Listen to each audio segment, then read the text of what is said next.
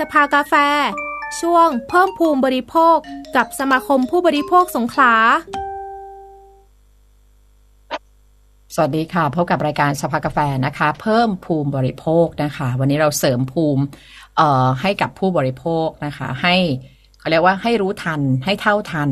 แล้วก็ลดความเสี่ยงที่เราจะไม่ถูกหลอกนะคะ หรือถ้าแบบสามารถกำจัดเรื่องของใครจะมาหลอกเราได้เลย นี่ก็จะถือว่าเป็น เป้าหมายอันสูงสุดของรายการนะคะ ก็เดือนหนึ่งเจอกันหนึ่งครั้งนะคะมาสรุปประเด็นเรื่องการร้องเรียนด้วย แล้วก็รวมถึงประเด็นที่เราจะเน้นด้วยวันนี้เป็นเรื่องภัยหลอกลวงทางออนไลน์ ซึ่งโอ้โห เยอะมากนะคะแทนนดลตาแสงละอองค่ะอะสวัสดีครับบัญชรวิเชียรศรีครับบัญชรผู้ทำอินโฟกราฟิกเรื่องนี้อยู่ก็เห็นว่ามันเยอะมากนะคะ แบบว่าเรื่องที่จะมาแบบหลอกอยู่เฉยๆก็ถูกหลอกได้อะคุณนั่งอยู่ที่บ้านอยู่แบบเฉยๆไม่ถูกหลอกหรอกไม่หมายถึงว่าเรามันไปเราไม่เปิดเราไม่ดูต้องไปหาใครไงก็ก็จะมาไปเปิดดูไถูกหลอกถ้าไม่เปิดเออดูก็ไม่ถูกหลอกนะก็ไม่แต่ว่าอยกรู้ว่าถ้าอยู่เฉยๆถูกหลอกก็คือก็มันจะมีคนจู่โจมมาหาเราที่บ้านอะไรแล้วก็มาหลอกอย่างงู้นอย่างนี้แล้วแถวแถวแถวบ้านผมนี่ยังมีมุกที่ว่าอะไรคะเออปัตตานีไปทางไหนนะฮะอ๋อเหรอครับมาก็เดิส่นงแอปเดินมาที่บ้านกูเกิลให้ Google Earth ให้ มันเขาไม่มีเขาไม่มีอ๋อโทรศัพท์ไหนสมาร์ทโฟนอะไรเงี้ยอุตส่าห์เดินจากถนนสายหลักปัตตนีไปทงไนเข้าสู่พื้นที่บ้านคุณซึ่งอยู่ใน เขตธุรอยู่กัในนซอยถามเรื่องว่าสามจะดีร้อยไปเมตรทางไหนอย่างนั้นเหรอใช่ความเขาถามว่าพยายามอะปัตตานีไปทางไหน แล้วก็ที่ค่ะพูดคำพูดต่อไปก็ไม่มีค่ารถนะฮะอ๋อก็ส่วนใหญ่ก็จะได้ยี่สิบบาทสามสิบเอบาอทเออเออเออเออนะคะเรแต่ว่าก็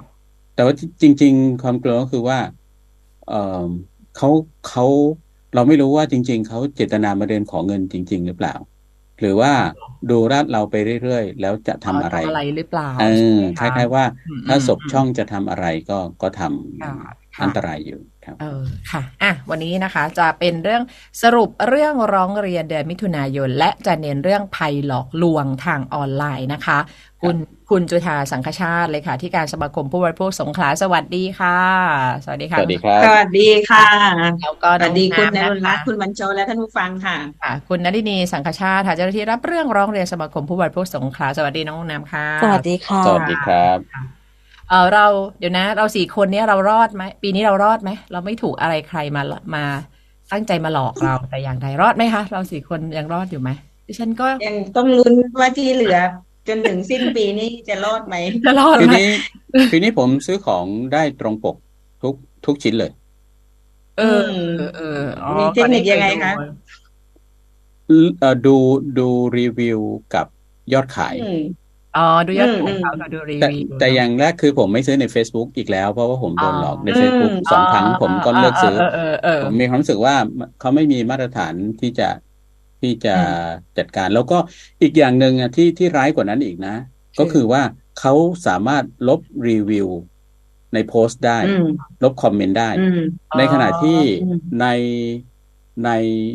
ช้อปปี้ใน Lazada มันทำไม่ได้ไงอืมันลบไม่ไม่ได้ได้ ลูกค้าเขียนยังไงก็เขียนงั้น คุณต้องอธิบายอืมให้เข้าใจหรือว่าถ้าเกิดสิ่งนั้นมันไม่จริง อะ ก็ต้องบอกปฏิเสธไม่จริง แล้วคนอ่านก็จะไปตรวจสอบเอาเอง แต่ว่าถ้าใน Facebook ไม่ใช่ เขาปิดเราเขาลบเขาลบเขาลบลบอืมเราไม่ว่าเราจะเอ่อความแสดงความเห็นไป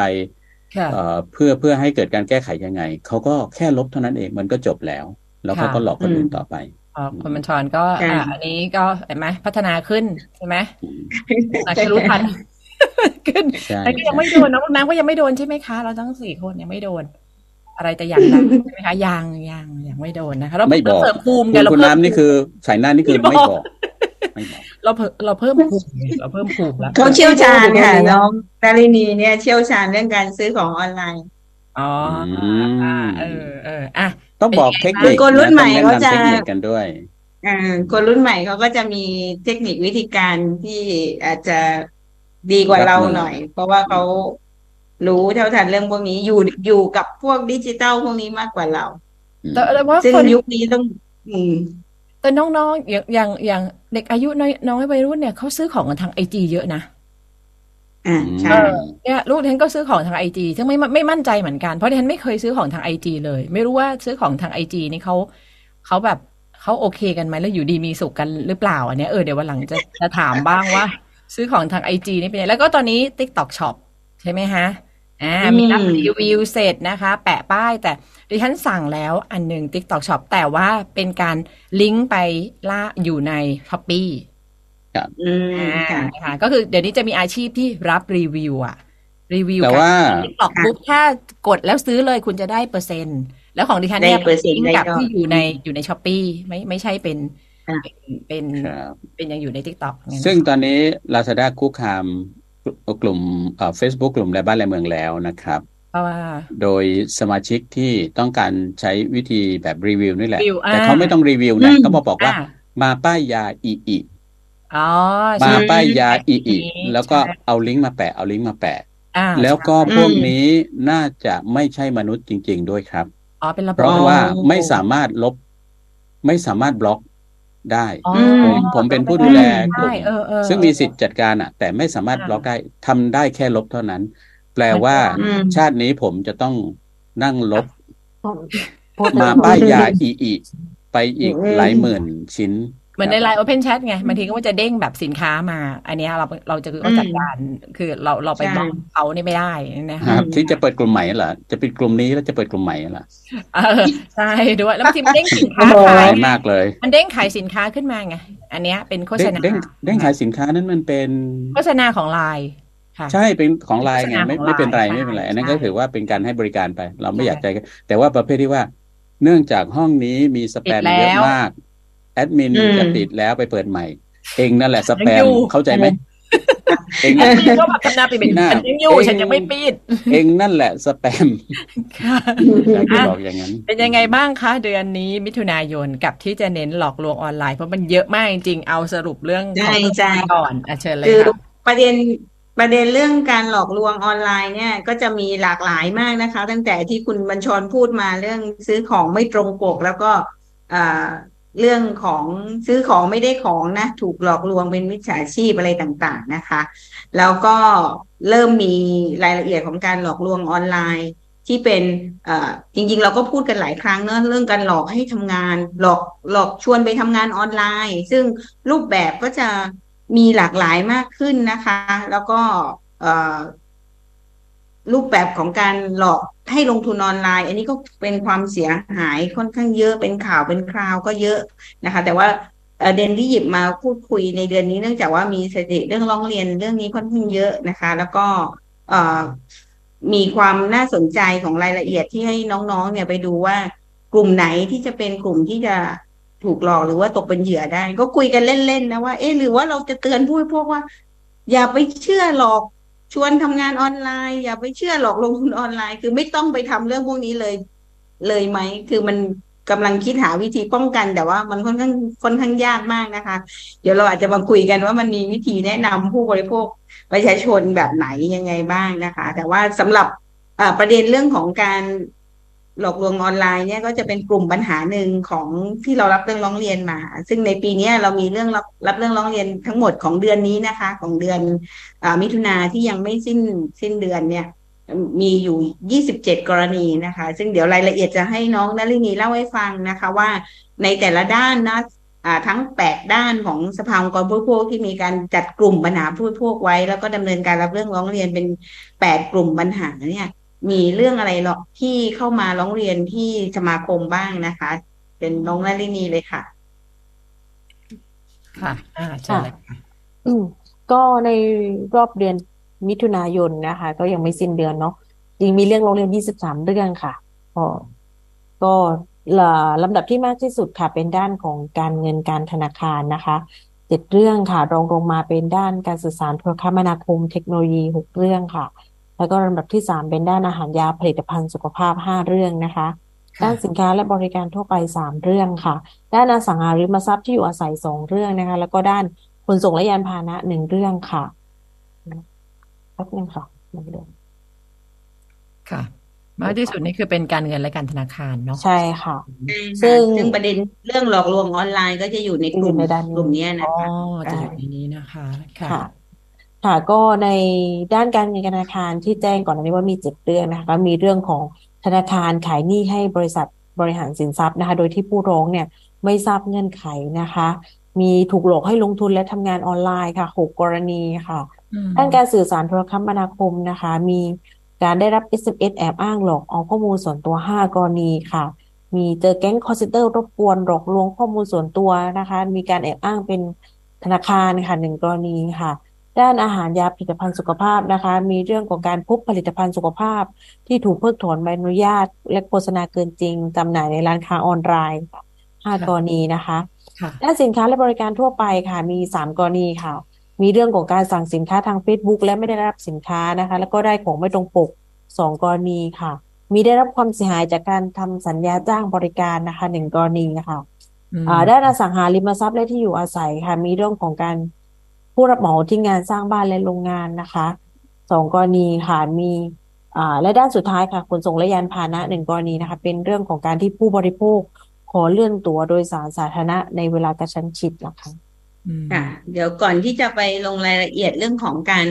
เอ่อหลอกลวงออนไลน์นะคะ ก็อาจจะเพิ่มเติมข้อมูลประเด็นในเรื่องของในแต่ละด้านนะคะ เช่น ประเด็นเรื่องการ ธนาคารขายหนี้ให้บริษัทโดยที่ผู้ร้องไม่ทราบเงื่อนไข อันนี้ก็เป็นเรื่องร้องเรียนที่ค่อนข้างเป็นเรื่องความเสียหายค่อนข้างเยอะนะคะในหลักประมาณสองถึงสี่ล้านบาทนะคะ ซึ่งเคสเนี่ยก็เป็นเคสที่อยู่ระหว่างการดำเนินการไกล่เกลี่ยนะคะ เนื่องจากว่าผู้ผู้ร้องเนี่ยซื้อบ้านแล้วก็ผ่อนบ้านกับธนาคาร แต่ว่าพอถึงช่วงจังหวะหนึ่งเนี่ยธนาคารเขามีการปรับโครงสร้างหนี้แล้วก็ประกอบกับ ผู้ร้องเนี่ยผิดชำระหนี้ด้วยนะคะ แต่ว่าก็ยังอยู่ในเงื่อนไขที่ก็มีการผ่อนชำระอยู่ แต่ว่า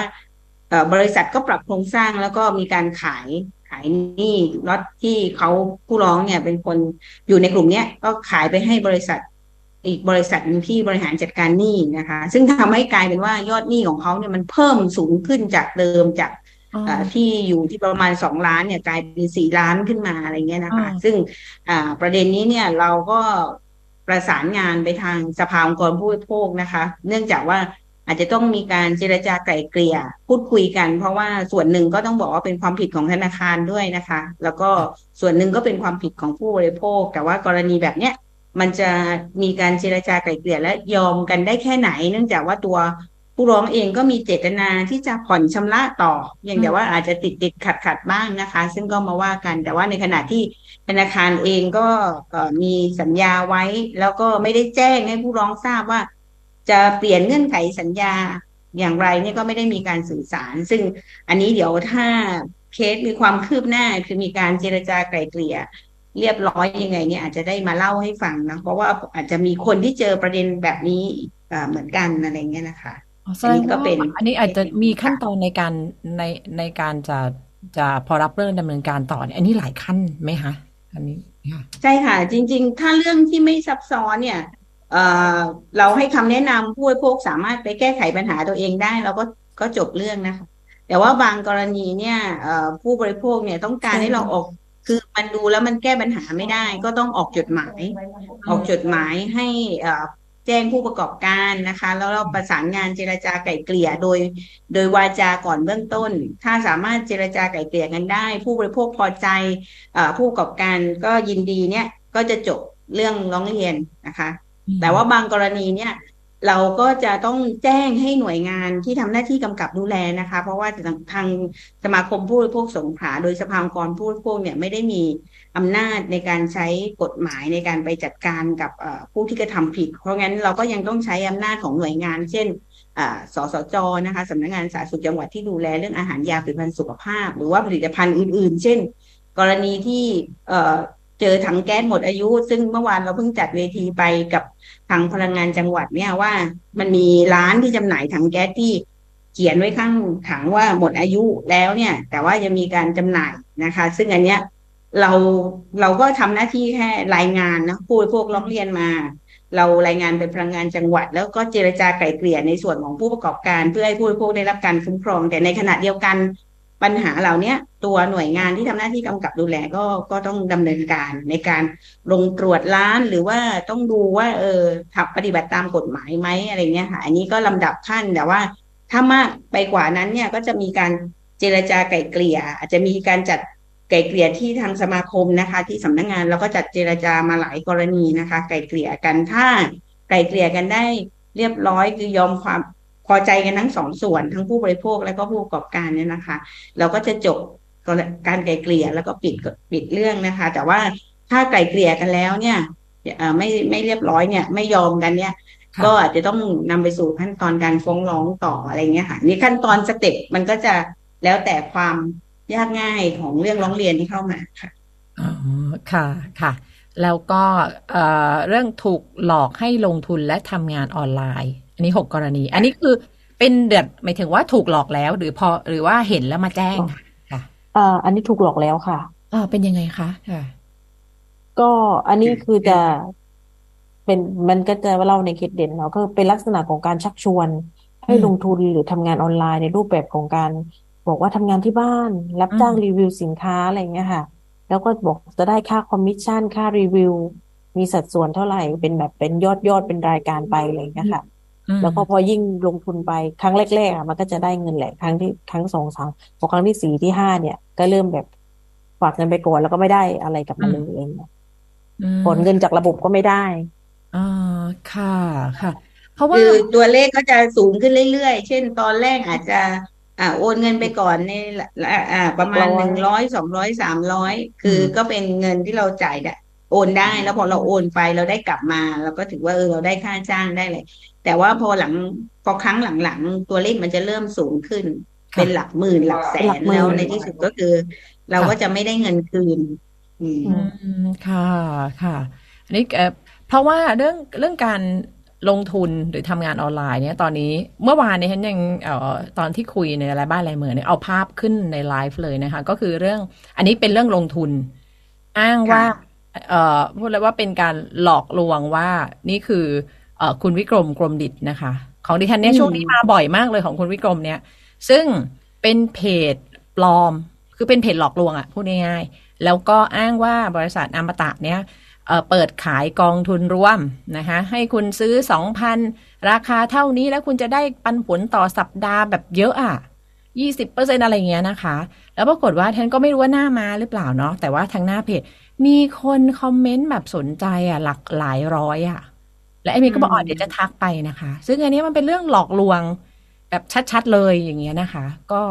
แล้วก็ตอนนี้มามาบ่อยมาก ส่วนบางมุกก็จะบอกว่าคนวิกรมเนี้ยจะคล้ายว่าจะยกทรัพย์สินอ่าให้กับโน่นนี่นั่น ก็อยากให้คนลงทุนได้มีไงค่ะ ก็อย่างเงี้ยที่ฉันได้รับปล่อยเพราะ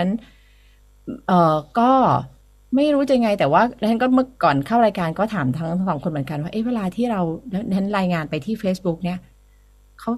เขาดำเนินการต่อยังไง อันนี้ไม่ทราบเลยนะคะเพราะเห็นทุกครั้งก็จะกดว่าหลอกลวงทุกครั้งอะแต่มันก็ยังมีหรือมันเยอะหรือยังไงไม่ทราบเหมือนกันนะคะ อันนี้ของของผู้บริโภคที่ร้องเรียนมาที่ธรรมคมนี่มีบ้างไหมคะที่เขา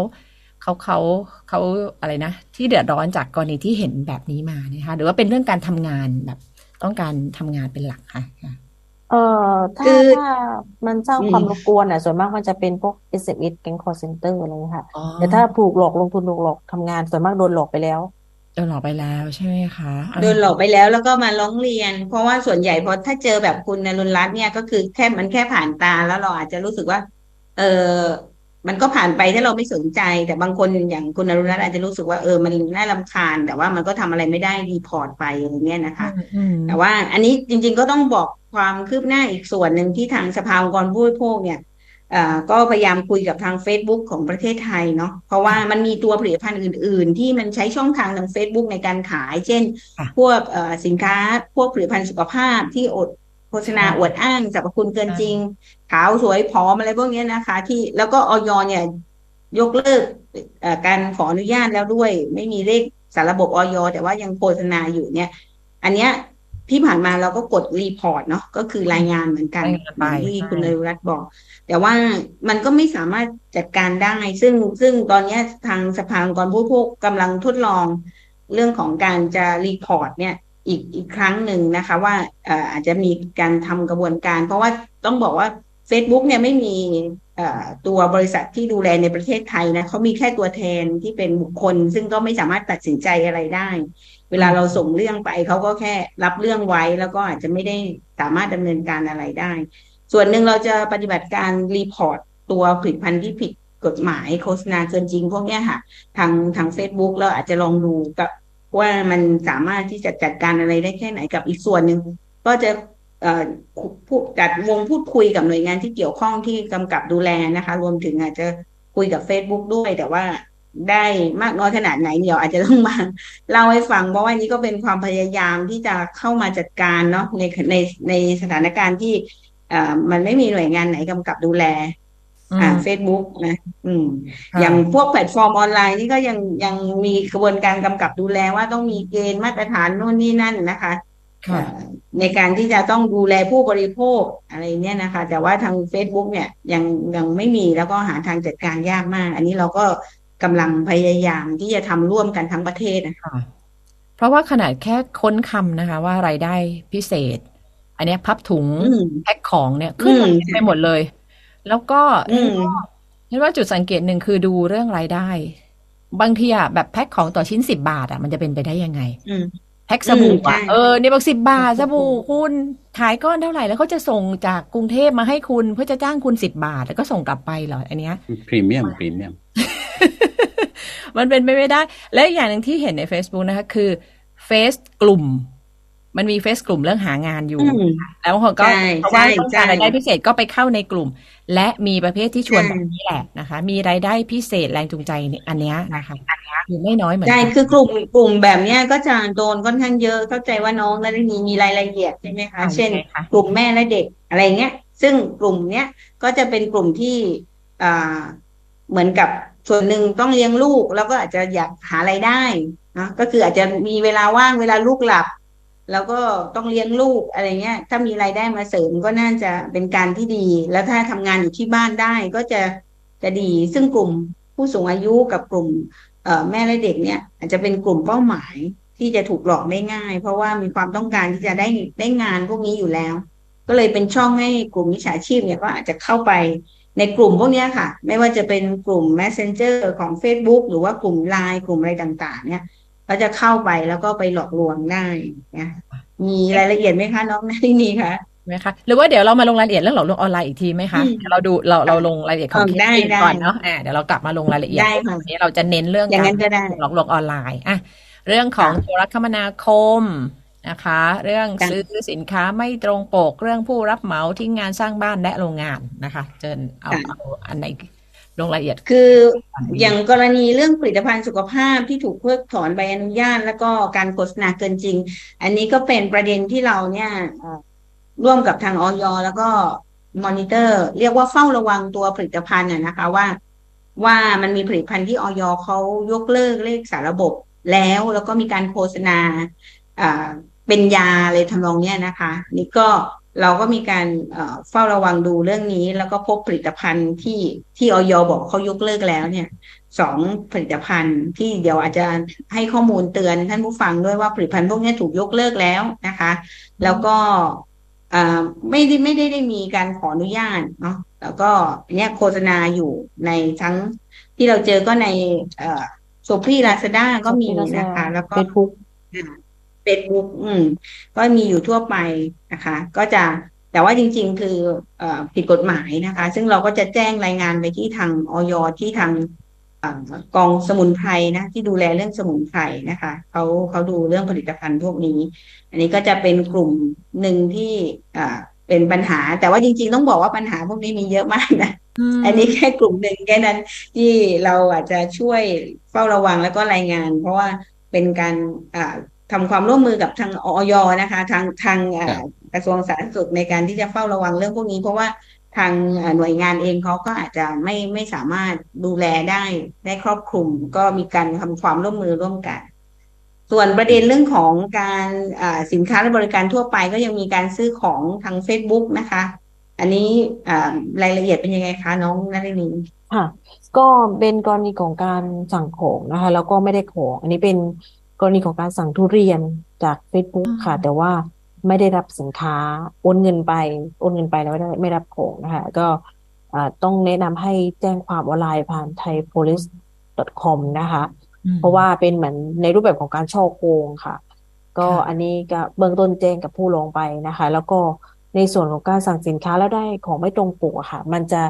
เหมือนมันไม่ใช่มันเหมือนเหมือนการตีความของตำรวจอะค่ะเขาจะตีความว่ามันไม่ใช่ช่อโกงมันเป็นเหมือน ผิดสัญญาทางแพ่ง คือได้ไม่ตรงกับที่สั่งหรือผิดสัญญาอะไรเงี้ยค่ะ ก็คืออันเนี้ยทำได้แค่กับการแจ้งไปที่ศูนย์รับเรื่องร้องเรียนออนไลน์ของเอ็ดด้าค่ะอ่าหนึ่งสองหนึ่งสองที่เขาทำงานแบบรวบรวมข้อมูลเกี่ยวกับพวกร้านค้าออนไลน์ที่มีการจำหน่ายทาง Facebook ค่ะอืมใช่ซึ่งอันนี้ก็ค่อนข้างเป็นเรื่องยาก เพราะว่าอย่างตอนเนี้ยหน้าทุเรียนนะอืม ก็แบบมาขายทุเรียนลูกละร้อยอะไรเงี้ยนี่แบบของคุณชาคริตนี่โดนเยอะมากนะเขยจันทร์อะไรเงี้ย แต่ว่ามันก็จะมี Facebook อื่น ๆ ที่แบบมาขายทุเรียนแบบเนี้ย แล้วก็เป็นทุเรียนที่อาจจะเป็นทุเรียนอ่อนทุเรียนไม่ได้คุณภาพนะคะ หรือว่าสั่งแล้วก็ไม่ได้ทุเรียนก็เป็นเป็นปัญหามาตลอดนะ แล้วก็รายละเอียดเหมือนที่น้องนรินีบอกก็คือว่าการจัดการปัญหาค่อนข้างค่อนข้างยากมากนะคะ เนื่องจากว่าเอ่อเราก็ อ่าอาจจะแจ้งความได้รายงานไปที่เอ็ดด้าแต่ว่าการจัดการมันค่อนข้างยากมาก เพราะว่าเอ่อเขาก็จะจับมือใครดมไม่ค่อยได้อะมันก็จะหายไปอะไรอย่างเงี้ยนะคะคือเวลาผู้บริโภคบอกว่า เรื่องที่เขาร้องเรียนมาเขาจะได้เงินคืนไหมอะไรเงี้ยเราก็ต้องบอกว่า มันก็ค่อนข้างยากมาก เพราะว่าคนที่เขาขายเนี่ยเขาไม่ได้มีเจตนาจะขายอืม เขามีเจตนาจะหลอกลวง คือถ้าเขามีเจตนาจะขายอะ โอกาสจะได้เปลี่ยนของหรือว่าได้เงินคืนเนี่ย มันก็มีโอกาสที่จะได้ แต่ในเมื่อเขามีเจตนาที่จะหลอกลวงแล้วเนี่ย ก็เป็นการยากมากที่เขาจะที่เขาเราจะได้ของหรือว่าได้เงินคืนอะไรเงี้ยนะคะ นี่ก็เป็นเป็นเรื่องที่แบบพูดพวกก็ส่วนหนึ่งก็ต้องทำใจนะก็ต้องไปฝึกวิทยายุทธในการซื้อของออนไลน์อืมแบบที่คุณบัญชรบอกนะคะ หลักครับการดูอะไรพวกเนี้ยค่ะ หลักการซื้ออืมค่ะหรือไม่ถ้าแพลตเอ่อแพลตฟอร์มนี้มีปัญหานักอะก็ย้ายไปใช่ซื้อใช่จากใช่นะคะแพลตฟอร์มอื่นดีกว่าอย่างเงี้ยนะคะใช่แล้วก็เลือกแพลตฟอร์มที่น่าเชื่อถือ อืม เพราะจริงๆอะเนี่ผู้ยผู้ขายที่เขาขายด้วยความบริสุทธิ์นะเขาก็เขาก็ฉันว่าเขาก็แสดงความบริสุทธิ์รอยเสียเพราะชื่อเขาก็รู้ว่า การที่ใช่ผู้บริโภคคนซื้ออะไม่มั่นใจอะมันก็เป็นปัญหาทำให้เขาขายของยากเหมือนกันใช่แต่ใครที่ขายใช่ของด้วยเจตนาบริสุทธิ์อะเขาก็พยายามจะจะแสดงให้เห็นว่า เอ้ย ของเขามันมีอยู่จริงนะ มันคือคุณภาพจริงนะ เหมือนกันเหมือนนะคะแล้วถ้ามีปัญหาเขารับเองเออือมใช่ค่ะคือการรีวิวอะไรพวกนี้ค่ะ มีผลกับเขาหมดเลย คือเขาจะคืออมเหมือนถ้ามีปัญหาเขาอยากให้คุยกับเขาก่อนเลยแบบใช่เขากลัวแบบการรีวิวใช่ แย่ๆมันมีผลเดี๋ยวต่คะอแนนคะแนนมีอะไรผลต่เงี้อยคะแนนมีผลอะไรเนี่ยใช่ใช่ค่ะครับหรือว่าถ้ามีปัญหาติดต่อที่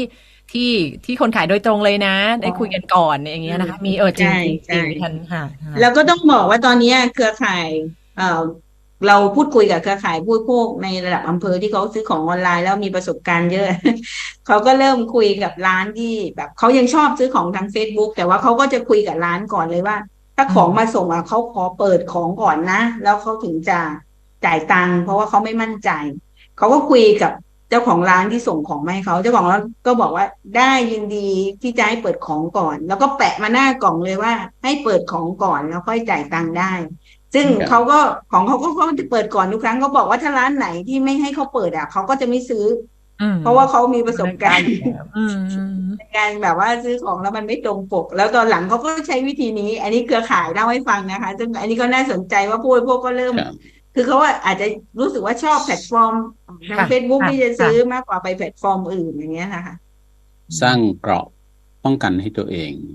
เอออืมแล้วแล้วจริงๆอะถ้าผู้ประกอบขายการเขาก็สร้างเครื่องมือป้องกันตั้ตัวเองใจจะเหมือนกันอืมอืม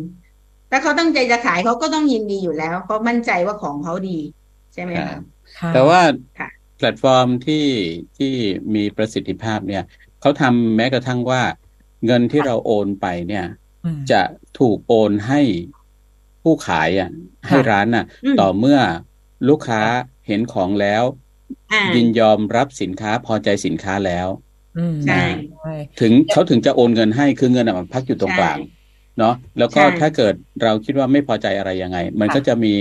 แนวคำร้องว่าเราจะจะบอกอืมยังไงอืมว่า เออเราเราไม่ต้องการสินค้า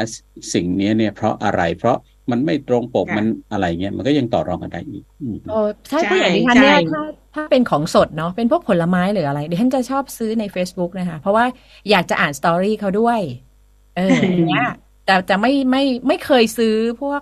ผลไม้หรืออะไรของสดเนี่ยในช้อปปีในอะไรเลย ก็จะซื้อ อย่างอื่นที่เป็นของใช้อะไรอย่างอื่น ซึ่งก็ไม่ได้บ่อยแต่มักจะซื้อจาก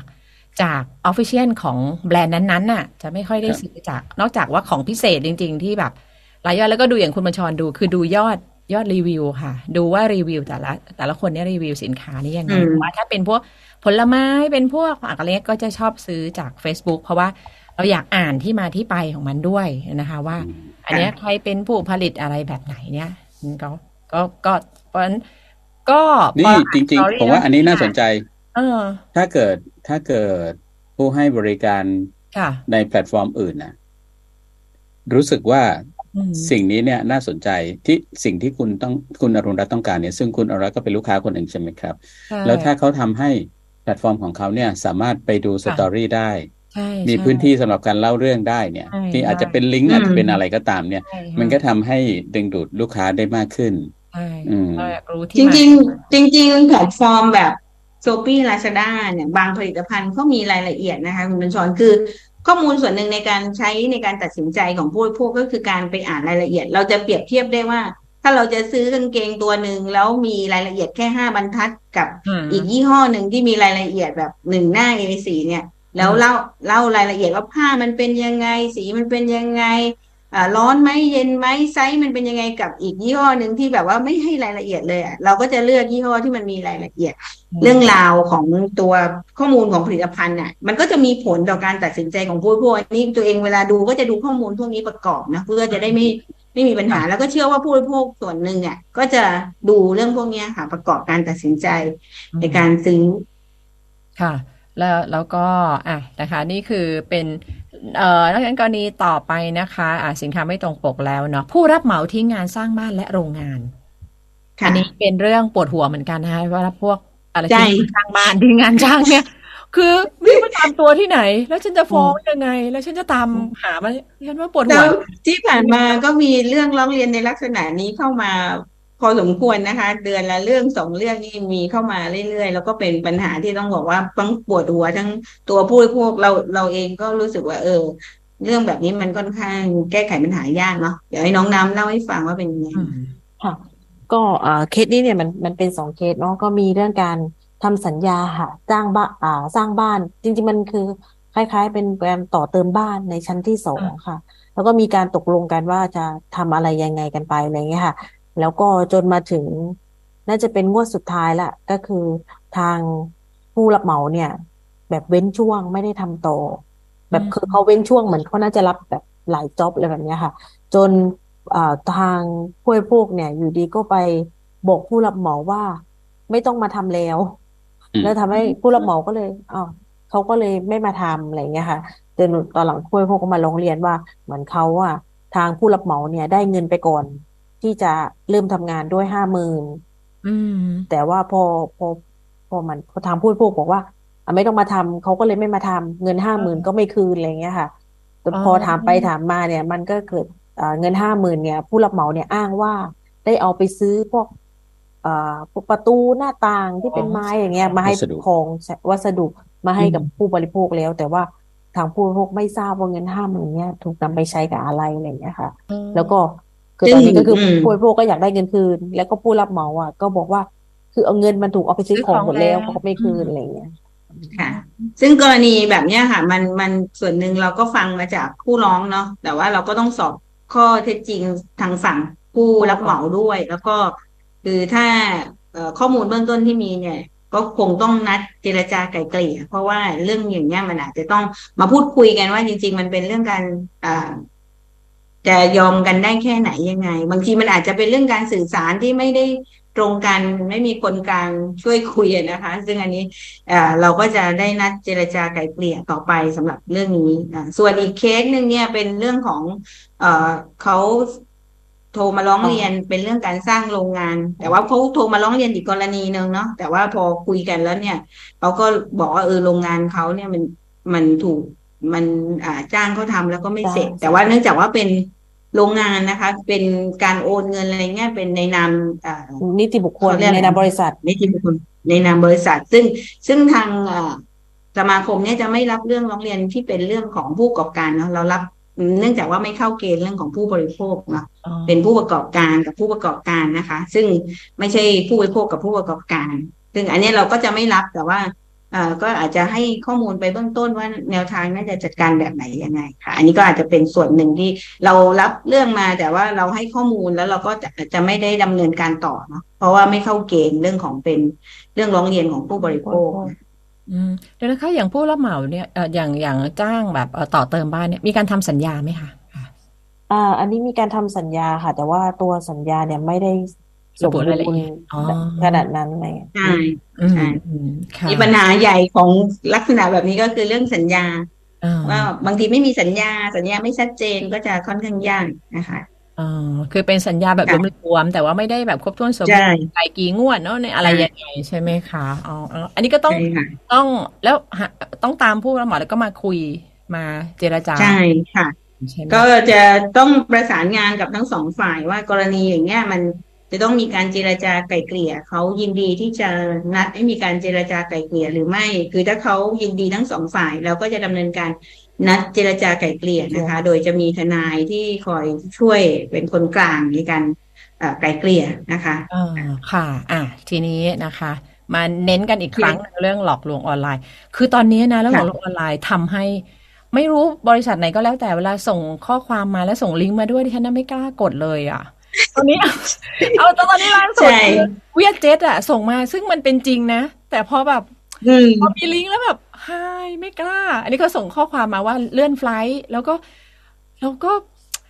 แบบสองจริงไหมคิดอยู่นานอะว่าก็ส่งทางอีเมล แต่แต่มันก็เยอะนะอะว่าเนื่องจากมีข้อมูลแบบเลื่อนไฟลท์อันนี้นะคะ เราก็คิดว่าจริงนั่นแหละแต่ว่า กล้ากลัวเหมือนกันที่จะกดลิงก์มันเข้าไปกลัวเออใช่มันทำให้เรากลัวไปเลยนะคะ ที่จะกดลิงก์อะเพราะเขามี แนบลิงก์รายละเอียดมาด้วยส่งมาทางอีเมลอะทำให้เราขยาดลิงก์ไปเลยนะคะอะคือตอนนี้มันกลายเป็นแบบนั้นนะคะคือคือละคนก็จะกลัวเอ่อเวลาได้รับข้อความแบบนี้กังวลแล้วก็อาจจะพลาดบางอย่างไปด้วยนะ ที่เขาส่ง ตอนนี้เอ่อมาตรการอย่างเหมือนเรื่องของธนาคารเนี่ยธนาคารแห่งประเทศไทยก็มีเอ่อขอความร่วมมือกับธนาคารไม่ให้ส่งลิงก์เนาะอันนี้ก็เป็นการป้องกันอันหนึงไปว่าไม่ให้ส่งลิงก์มาทางเอ่อ ข้อความอะไรต่างๆ ของผู้พวกนี้กรณีของธนาคารนะ เพื่อลดปัญหาพวกนี้ไปนะคะอ๋อค่ะ อะ เชิญค่ะน้องน้ำคะจะมีอะไรจะลงรายละเอียดเรื่องหลอกลวงออนไลน์ไหมค่ะค่ะเรื่องนั้นโอเคค่ะไปดูก็พวกบรรจุภัณฑ์พวกที่ยลอ่าออยยกเลิกไปนี้ดูมันสวยงามน่าเชื่อถือใช่คือมันดูดีเมื่อกี้ผมจะโฆษณาพูดเลยว่า นี่มันดูรูปลักษณ์ภายนอกไม่ได้เลยนะอืม เออใช่ครับผมนะคือจริง ๆ พวกนี้ผลิตภัณฑ์พวกนี้มันก็ต้องทำให้มันดูดีนะ แต่ว่าผู้บริโภคก็อาจจะไม่รู้ว่า มันได้ขออนุญาตถูกต้องไหม เพราะว่าอาจจะไม่ได้ไปดูเลขออยไม่ได้เอ่อไปดูข้อความแต่ลักษณะส่วนหนึ่งเนี่ย มันพวกนี้มันจะให้สงสัยเรื่องข้อความที่มันอวดอ้างเกินจริงไว้ก่อนครับถ้ามันเกินจริงแล้วเนี่ยมันจะ เอ่อมันจะดูว่าเหมือนเจตนาที่จะ ชักชวนให้มาซื้อของพวกเนี้ย รักษาอ่ากินแล้วหายนู่นนี่นั่นอะไรเงี้ยนะคะ นี่ต้องสังเกตไว้ก่อนอ่าและแบบการถูกหลอกให้หลอกลวงลงทุนและทำงานออนไลน์ค่ะค่ะก็อันนี้ก็สืบเนื่องจากในงานรับเรื่องโรงเรียนในด้านการเงินการธนาคารนะคะ ที่แจ้งไว้ก่อนหน้านี้ว่า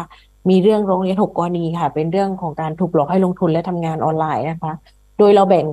เป็นสองรูปแบบเนาะเป็นการลงทุนค่ะ แล้วก็ทำงานออนไลน์ค่ะ โดยในส่วนการลงทุนเนี่ย มีหลอกให้ทำธุรกิจขายตรง อ้างว่านะคะ เป็นการทำธุรกิจขายตรง แล้วก็มีการหลอกลงทุนในรูปแบบของการแบบเล่นหุ้นอะไรอย่างเงี้ยค่ะ ลงทุนออนไลน์เนาะในส่วนของการหลอกให้ทำงานออนไลน์ค่ะ มีบอกว่า อ่าทำงานแบบรับสินค้ามาแพ็คที่บ้านทำงานออนไลน์เป็นการกดรับออเดอร์สินค้า รับรีวิว รีวิวห้องพักรีวิวโรงแรมอะไรแบบเนี้ยค่ะ มีหลอกให้จ่ายเงินค่าสมัครการทำงานออนไลน์ก่อนคือโอนเงินไปก่อน แล้วเดี๋ยวจะแบบได้สบู่ได้อะไรเงี้ยกลับมาที่บ้าน แต่ว่าคือไม่ได้อะไรเลยก็จะมีสองอืมด้านนะคะ แล้วก็อืมเดี๋ยวนะเดี๋ยวขอขึ้นค่ะค่ะ แล้วก็จากการที่รวบรวมข้อมูลมานะคะ ก็คือดูลักษณะแหละกลุ่มเป้าหมายที่จะเป็นเหยื่อได้นะคะ ก็จะมีผู้สูงอายุ ผู้มีอาชีพอิสระว่างงาน แล้วก็คุณแม่ที่อยู่ในช่วงของการลาคลอดบุตร เหมือนเขาเลี้ยงลูกอยู่บ้านนะคะแล้วครับเขานั่นว่างเนาะแล้วก็แหล่งโฆษณาที่จะชักชวนที่จะเจอเนี่ย ก็จะเจอพวกในเพจ Facebook กลุ่มเฉพาะ เช่นกลุ่มแม่ลูกอ่อน กลุ่มหางานอืมกลุ่มสื่อสังคมออนไลน์อะไรพวกเนี้ยเหมือนเหมือนที่พี่แมนก็ยังเจอ ในกลุ่มแลบ้านแลเมืองก็จะเจอกลุ่มที่มีคนเยอะๆเนี่ยก็จะดู จริง ๆอะในเพจข่าวอะค่ะ พี่เวลาเขาลงข่าวดารา ในคอมเมนต์ก็มีนะอ๋อใช่จะมีใช่คนใช่ไปใส่ไว้เต็มเลยใช่ เอาใส่เป็นลิงก์เอาไว้ ใช่ แล้วก็มีการยิงแอดโฆษณาทาง Facebook ค่ะเหมือนถ้าเราสนใจเนี่ยมันก็จะขึ้นเตือนมาเนาะมีการโทรศัพท์มาชักชวนอืมอะโดยรูปแบบคำพูดที่ใช้ในการหลอกลวงนะคะ ก็จะมีเรื่องของการใช้คำว่าลงทุนระยะสั้น แต่ได้ผลตอบแทนสูง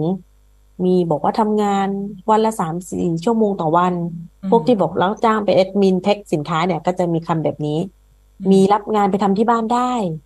แล้วก็มีบอกว่าต้องมาชำระค่าประกันสินค้าไว้ก่อนอ่ามีบอกว่าถ้ารับรีวิวเนี่ยจะได้รับค่าคอมมิชชั่นอะไรอย่างซึ่เงี้งยจริงงานนี้มันมีจริงนะ รับรีวิวและค่าคอมอะ มันมีจริงที่มันไม่ใช่ไม่ใช่มิจฉาชีพหลอกลวงอะมีอยู่จริงนะคะ แต่ใช่อันเนี้ยคือเป็นมิจฉาชีพที่อ้างว่าเป็นงานแบบนี้ก็มีด้วยใช่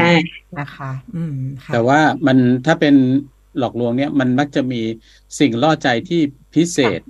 เกินปกติเกินธรรมชาติไปสักหน่อยหนึ่งอย่างเช่นผลตอบแทนสูงระชั่วยะโมงการสั้นทำงานน้อย ดูอ่าลักษณะใช่การทำงานแล้วดูเป็นงานเบานะฮะอ่านั่นก็หมายถึงว่าแล้วก็การันตีผลตอบแทน รับประกันใช่ผใช่ลตอบแทนว่าเท่านี้หนึ่งสัปดาห์คุณได้เท่านี้แน่ อันนี้นะคะนั่นหมายถึงว่ายิ่งเรารู้สึกว่าอยากได้เงินมาง่าย ๆ อะ ด้วยวิธีง่าย ๆ ในจำนวนอืมมากในเวลาสั้น ๆ มากเท่าไหร่ โอกาสที่จะถูกหลอกก็มากเท่านั้นอ่าครับค่ะใช่ แต่ว่าอย่างกรณีที่คุณอรุณรัตน์บอกว่าการรีวิวสินค้าอะไรนั่นน่ะมีอยู่จริง อันนั้นเนี่ยเขารีวิวเสร็จแล้วยอดเงินที่จะได้เกิดจากคนที่ยอดคนที่ที่สั่งซื้อสั่งซื้อใช่สั่งซื้อเท่าไหร่เขาก็จะได้ได้เปอร์เซ็นต์เท่านั้นเท่านั้น ซึ่งมันการันตีไม่ได้ว่าจะได้มากได้น้อยใช่ก็อยู่ที่ว่าคนเอ่อสนใจจากการรีวิวของเขามากน้อยขนาดไหน แต่กรณีแบบเนี้ยมันก็จะเป็นอีกแบบหนึ่งอืมค่ะ เพราะฉะนั้นนี่คือเป็นคำสำคัญให้เอ๊ะ ไว้ได้ก่อนเลยนะคะใช่ค่ะ ในไลฟ์นี่อะสวัสดีคุณท่องเที่ยวเทพากับฟ้าใสนะคะ คุณนัสรินบอกว่าการต่อเติมก่อสร้างเนี่ยต้องทำสัญญาทุกกรณีเพื่อเป็นหลักฐานในการอืมร้องเรียนฟ้องร้องในกรณีที่ไม่ปฏิบัติใช่ตามข้อตกลงใช่ทีเนี้ยแต่ว่าส่วนใหญ่ส่วนใหญ่เนี่ยจะเคสที่เป็นแบบเอยู่ในหมู่บ้านในชุมชน แล้วช่างก็อาจจะเป็นช่างแถวแถวบ้านอะไรเงี้ยมันจะเป็นลักษณะแบบนั้นนะคะที่มีปัญหากันส่วนใหญ่ แต่ว่าก็เห็นด้วยกับสิ่งที่ท่านผู้ฟังพิมพ์มานะคะ คือการมีสัญญานี่เป็นสิ่งสำคัญให้เข้าใจตรงกันทั้งสองฝ่าย แล้วก็จะเป็นหลักฐานสำคัญในตอนที่กรณีถ้าเกิดมีปัญหาอะไรขึ้นมาได้นะสำหรับผู้บริโภคก็จะเป็นประโยชน์มาก ค่ะนะคะเดนขอแวะไปคุณลูกน้ำมีอะไรเพิ่มอีกไหมคะ ไม่ไม่มีละค่ะฉันขอแวะไปที่เพจของตำรวจไซเบอร์ อันเนี้ยฉันว่าสำหรับคนที่น่าจะมีความรู้เรื่องการลงทุนอยู่ประมาณหนึ่ง อันนี้เขาเพิ่งโพสต์เมื่อกี้นี่เองว่า เป็นเรื่องของเนี่ยค่ะ เหมือนกรณีที่ที่มีภาพของคุณวิกรมกรมดิตเนี่ยแหละค่ะ แต่ว่าอืมมีการอ้างถึงดรนัทวุฒิรุ่งวงศ์ซึ่งในแวดวงนักลงทุนเนี่ยเขาจะรู้จักกันเนี่ยนะคะ แต่ว่านี่คือปลอม เขาใช้วิธีการคนร้ายก็จะยิงแอดใน Facebook มีการอ้างใช้รูปและชื่อดรนัทวุฒิรุ่งวงศ์ชักชวนให้ลงทุนมีผลตอบแทนสูง เหยื่อหลงกล กดลิงก์เพิ่มเพื่อนไลน์ที่มีสมาชิกอยู่จำนวนมากนะคะจำนวนมากแล้วเป็นจำนวนมากนั่นคือคนร้ายและหน้าม้านะคือไปอยู่ในในไลน์กลุ่มที่มีสมาชิกอยู่เยอะซึ่งคือหน้าม้าและคนร้ายนะ มีคนแล้วร้ายก็และหน้าจำนวนม้ามากรวมกันอยู่ เพราะว่าบางทีพอพอในกลุ่มเนี่ยเฮ้ยพอกลุ่มมียี่ ร้อยคนเราจะไม่น่าเชื่อเพราะกลุ่มมีหมื่นคน เฮ้ยเราเชื่อนะ แต่ปรากฏว่าไอ้ที่เยอะเนี่ยก็คือเป็นคนร้ายหน้ามา แล้วเขาจะอืมเอ่อชวนเหยื่อให้ซื้อหุ้นไทย แล้วก็บอกว่าซื้อไม่ได้นะ เพราะโบรกเกอร์บอกว่าราคามันต่ำเกินไป อาจจะต่ำแล้วกลัวจะต่ำลงไปกว่านี้อีกเนี่ยนะคะ คนร้ายก็เลยแนะนำให้ซื้อหุ้นต่างประเทศผ่านแพลตฟอร์มของคนร้าย แล้วก็อ้างผลตอบแทนสูงกว่าหุ้นอืมไทย แล้วหลอกให้กดลิงก์ดาวน์โหลดแอปพลิเคชัน ปลอม แล้วก็กรอกอืมข้อมูลส่วนตัว แนะนำให้ซื้อหุ้นแล้วก็บอกว่าเฮ้ยรีบโอนเงิน เป็นแสนเป็นหลักแสนบาทอืมหุ้นกำลังขึ้นเขาก็หลงเชื่อเลยโอนเงินเข้าบัญชีมา แล้วหลอกให้ลงทุนเรื่อยๆ แล้วเขายังปลอมยอดผลตอบแทนด้วยนะคะครับเออแล้วก็อืมถ้าต้องการเหยื่อถ้าถอนเงินบอกยังถอนไม่ได้นะตอนนี้ก็จะมีข้ออ้างให้โอนเพิ่มไปเรื่อยๆ ระบบจะขึ้นยอดเงินให้เหยื่อหลงเชื่อด้วยนะว่าเฮ้ยคุณลงทุนแล้วยอดมันขึ้นจริงนะ ที่คุณลงทุนไปไม่ใช่หลอกลวงแต่อย่างใด นะคะมันอืมซับซ้อนมากนะ อันเนี้ยเดี๋ยวฉันว่า ใช่ใช่มันซับคือแบบซ้อนยิ่งซัมาบซ้อนกขึ้นไปอีกนะคะนะคะค่ะ นั่นแหละ นี่คือเพิ่งล่าสุดเห็นตำรวจไซเบอร์เพิ่งโพสต์ เราจะต้องมีวิชาวิทยาวิทย์กันขนาดไหนถึงจะไม่ถูกหลอกลวงออนไลน์กำลังคิดว่าเรื่องอย่างเรื่องการลงทุนการเล่นหุ้นเนี่ย ถ้าเราติดตามเอ่อคนที่เขาเป็นผู้เชี่ยวชาญเรื่องนี้แนะนำเรื่องการลงทุนเนี่ย เอ่อเขาก็จะแนะนำว่าเราต้องศึกษาด้วยตัวเองจริง ๆ นะ ไม่ใช่ว่าฝากคนอื่น หรือว่าการลงทุนพวกเนี้ยมันมันจะต้องทำความเข้าใจต้องเรียนด้วยซ้ำแต่ว่าเราก็จะถูกหลอกแบบเนี้ยค่ะถูกกระตุ้นด้วยยอดตัวเลขที่แบบเอ้ยลงเดี๋ยวนี้เดี๋ยวยอดขึ้นอะไรอย่างเงี้ยคือมันจริง ๆ มันต้องศึกษารายละเอียดเยอะนะเรื่องการเล่นหุ้นเล่นอะไรพวกเนี้ยค่ะอืมอ่าแล้วก็อ่าพวกเนี้ยมันมันมันแบบถูกหลอกได้ง่าย แล้วก็ที่ คือมันหลายเรื่องมากมันซับซ้อนค่ะเรื่องอ่าที่เรื่องเป็นข่าวอยู่ตอนนี้ อ่าสตาร์ทใช่ไหมใช่นี่ก็เป็นอีกแบบหนึ่งนี้ขนาดแบบรูปแบบลงทุนที่อยู่ในตลาดหลักทรัพย์นะคะใช่ก็ยังหลอกรายได้มีการไปหลอกลวงกันนะคะได้อืมแล้วก็ยังมีใช่หลอกอีกนะคะ ประเภทแบบหลอกว่ามีเจ้าหน้าที่ตำรวจติดต่อมา อ่า เรื่องหลอกว่ามีคนอะไรนะ มาใช้บัญชีคุณไม่ดี แล้วก็มีการไปแจ้งความออนไลน์เนี่ยมันคือ คือมิจฉาชีพแบบเขาคิดแบบกลวิธีไปเรื่อยๆนะดิฉันว่านะคะใช่เมื่อเมื่อวานนี่เมื่อวานนี้เองค่ะ ตัวเองก็ได้รับโทรศัพท์ บอกว่าโทรมาจากธนาคารกสิกรไทย แล้วก็บัญชีคุณมีการเคลื่อนไหวผิดปกติ ให้คุณกดเก้าเพื่อที่จะเข้าไปยืนยันข้อมูลดิฉันก็ได้เหมือนกันเป็นเสียงผู้หเราญิงก็สายไปเลย แล้วก็แจ้งใช่ใช่อ่าเป็นสายแล้วก็เราก็แจ้งรายงานพอดีว่าตัวเองใช้แอป w ูคอเนาะ ก็แจ้งรายงานไปเลยว่านี่เป็นมิจฉาชีพหลอกลวง หลอกว่าโทรมาจากธนาคาร คือแอปแอป แอปพวกนี้ก็จะช่วยได้ระดับหนึ่งในกรณีที่เป็นโทรศัพท์เข้ามานะคะอ๋อเอ่อเราก็นอกจากเราไม่รับไม่เชื่อแล้ว เราก็รายงานเพื่อให้คนอื่นที่เจอโทรศัพท์เบอร์นี้ เพราะว่าโดยปกติอะเอ่อถ้าเป็นมิจฉาชีพอะโทรมาเขาก็จะขึ้นที่เราว่าเป็นมิจฉาชีพหรือว่าหลอกลวง ก็คือนี่เราก็ได้ก็เรียกว่าอะไรอะได้ประโยชน์จากที่คนอื่นรายงาน แต่ว่าพอเบอร์ที่โทรมาหาเราแล้วหลอกลวงเราเนี่ย ไม่ขึ้นอะไรเลย แสดงว่าเบอร์เนี้ยเป็นเบอร์ใหม่ที่ยังไม่มีใครรายงาน เพราะงั้นเราจะทำเป็นเราจะทำหน้าที่เป็นคนรายงานให้คนอื่น ที่ถูกเบอร์เนี้ยโทรไปหลอกรู้ว่าเบอร์เนี้ยเป็นเบอร์หลอกลวง คือเราก็ต้องทำหน้าที่ด้วยทำงานด้วยนี่แอปนี้มันก็อ่าก็จะช่วยนะคะจริงๆเอ่อเราก็พยายามได้คุเลยยว่าใช่ไหมคะอะถ้าอย่างนั้นทำยังไงคะคุณตุธาแนะนำทำยังไงที่จะเป็นส่วนหนึ่งผื่อ ใครที่ใช่เผื่อใครที่ยังไม่ได้ไม่ไม่ได้ติดตั้งทำยังไม่ได้ยังไงเคยใช้แอปนี้เนาะคุณบัญชรมีหรือยังมีมียังครับอืมอ้าวเนี่ยสนใจอยู่ค่ะอ่าที่ฉันเนี่ยผมติดเพราะว่าแอป Bluecall เพราะว่าผมเนี่ยมีพัสดุตกค้างอยู่ที่บริษัทไปรษณีย์ไทยนี่หลายสิบชิ้นแล้วครับ ยังไม่ได้ไปเอาสักชิ้นเลย อยู่ตรงไหนคะ อยู่ชายแดนตรงไหนอ่าอ่าอ่าทำยังไงทำยังไงน้ำลองแอปพลิเคชันลองดูว่ามีอ่าภาพของแอปที่จะเอามาโชว์ไหมคอเผื่อท่านนี่ดิฉันกำลังดาวน์โหลดอยู่เลยนะคะ อืมค่ะชื่อแอปพลิเคชันคือวูคอวูที่แปลว่าใครอะค่ะอ๋อ W H O มี S ด้วยนะคะ แล้วก็ C A ค่ะเป็น L อ่านะคะ ที่เป็นจะเป็นรูปโทรศัพท์เนาะสีใช่เทาแล้วก็สีมีเขียวในในเขาเรียกว่าในกรอบคำพูดสีเขียวอะ อ่า เดี๋ยวขึ้นนะ นี่ค่ะ Who's Call นะคะค่ะใครโทรมาเดี๋ยว นะคะอ่าสายนี้ของใครจะสายนี้ของใครนะเอาลิงก์ไปแปะไว้ใต้อ่าไลฟ์วันนี้ก็ได้นะคะ เผื่อที่ท่านผู้ฟังที่สนใจ คือเราเอ่อกดเข้าไปโหลดแอปนี้ แล้วก็เอ่อกรอกข้อมูลนิดหน่อยนะคะ ที่เขาต้องการว่าเออเพื่อจะยืนยันตัวตนเรา แล้วก็หลังจากนั้นเนี่ย ระบบมันจะถ้าเบอร์ที่มีแจ้งอยู่แล้วเนี่ย อยู่ในระบบแล้วเนี่ย ถ้ามีเบอร์นั้นโทรมาหาเราก็จะแจ้งบางทีเช่นคนส่งของเนี่ยตัวเองก็จะเจอประจำนะคนเราสั่งของออนไลน์แล้วพอคนมาส่งเนี่ยเขาจะเมมไว้ให้อยู่แล้วว่า คนเนี้ยเป็นคนส่งของของบริษัทไหนหรือว่า อย่างของจากไปรษณีย์เขาจะพิมพ์ให้ว่าพี่บ่าวไปรษณีย์ไม่รู้แกชื่อบ่าวจริงไหมนะแต่มีคนพิมพ์ว่าพี่บ่าวไปรษณีย์ถ้าเป็นผู้ประกอบก็การเราก็ก็จะจะมีรู้ว่าใช่ค่ะ เออเราก็จะรู้ว่าคนเนี้ยเป็นไปรษณีย์โทรมา จากที่เราไม่ได้ mem ไม่ได้มีข้อมูลเบอร์นี้เลย แต่ว่าตัวแอปที่คนอื่น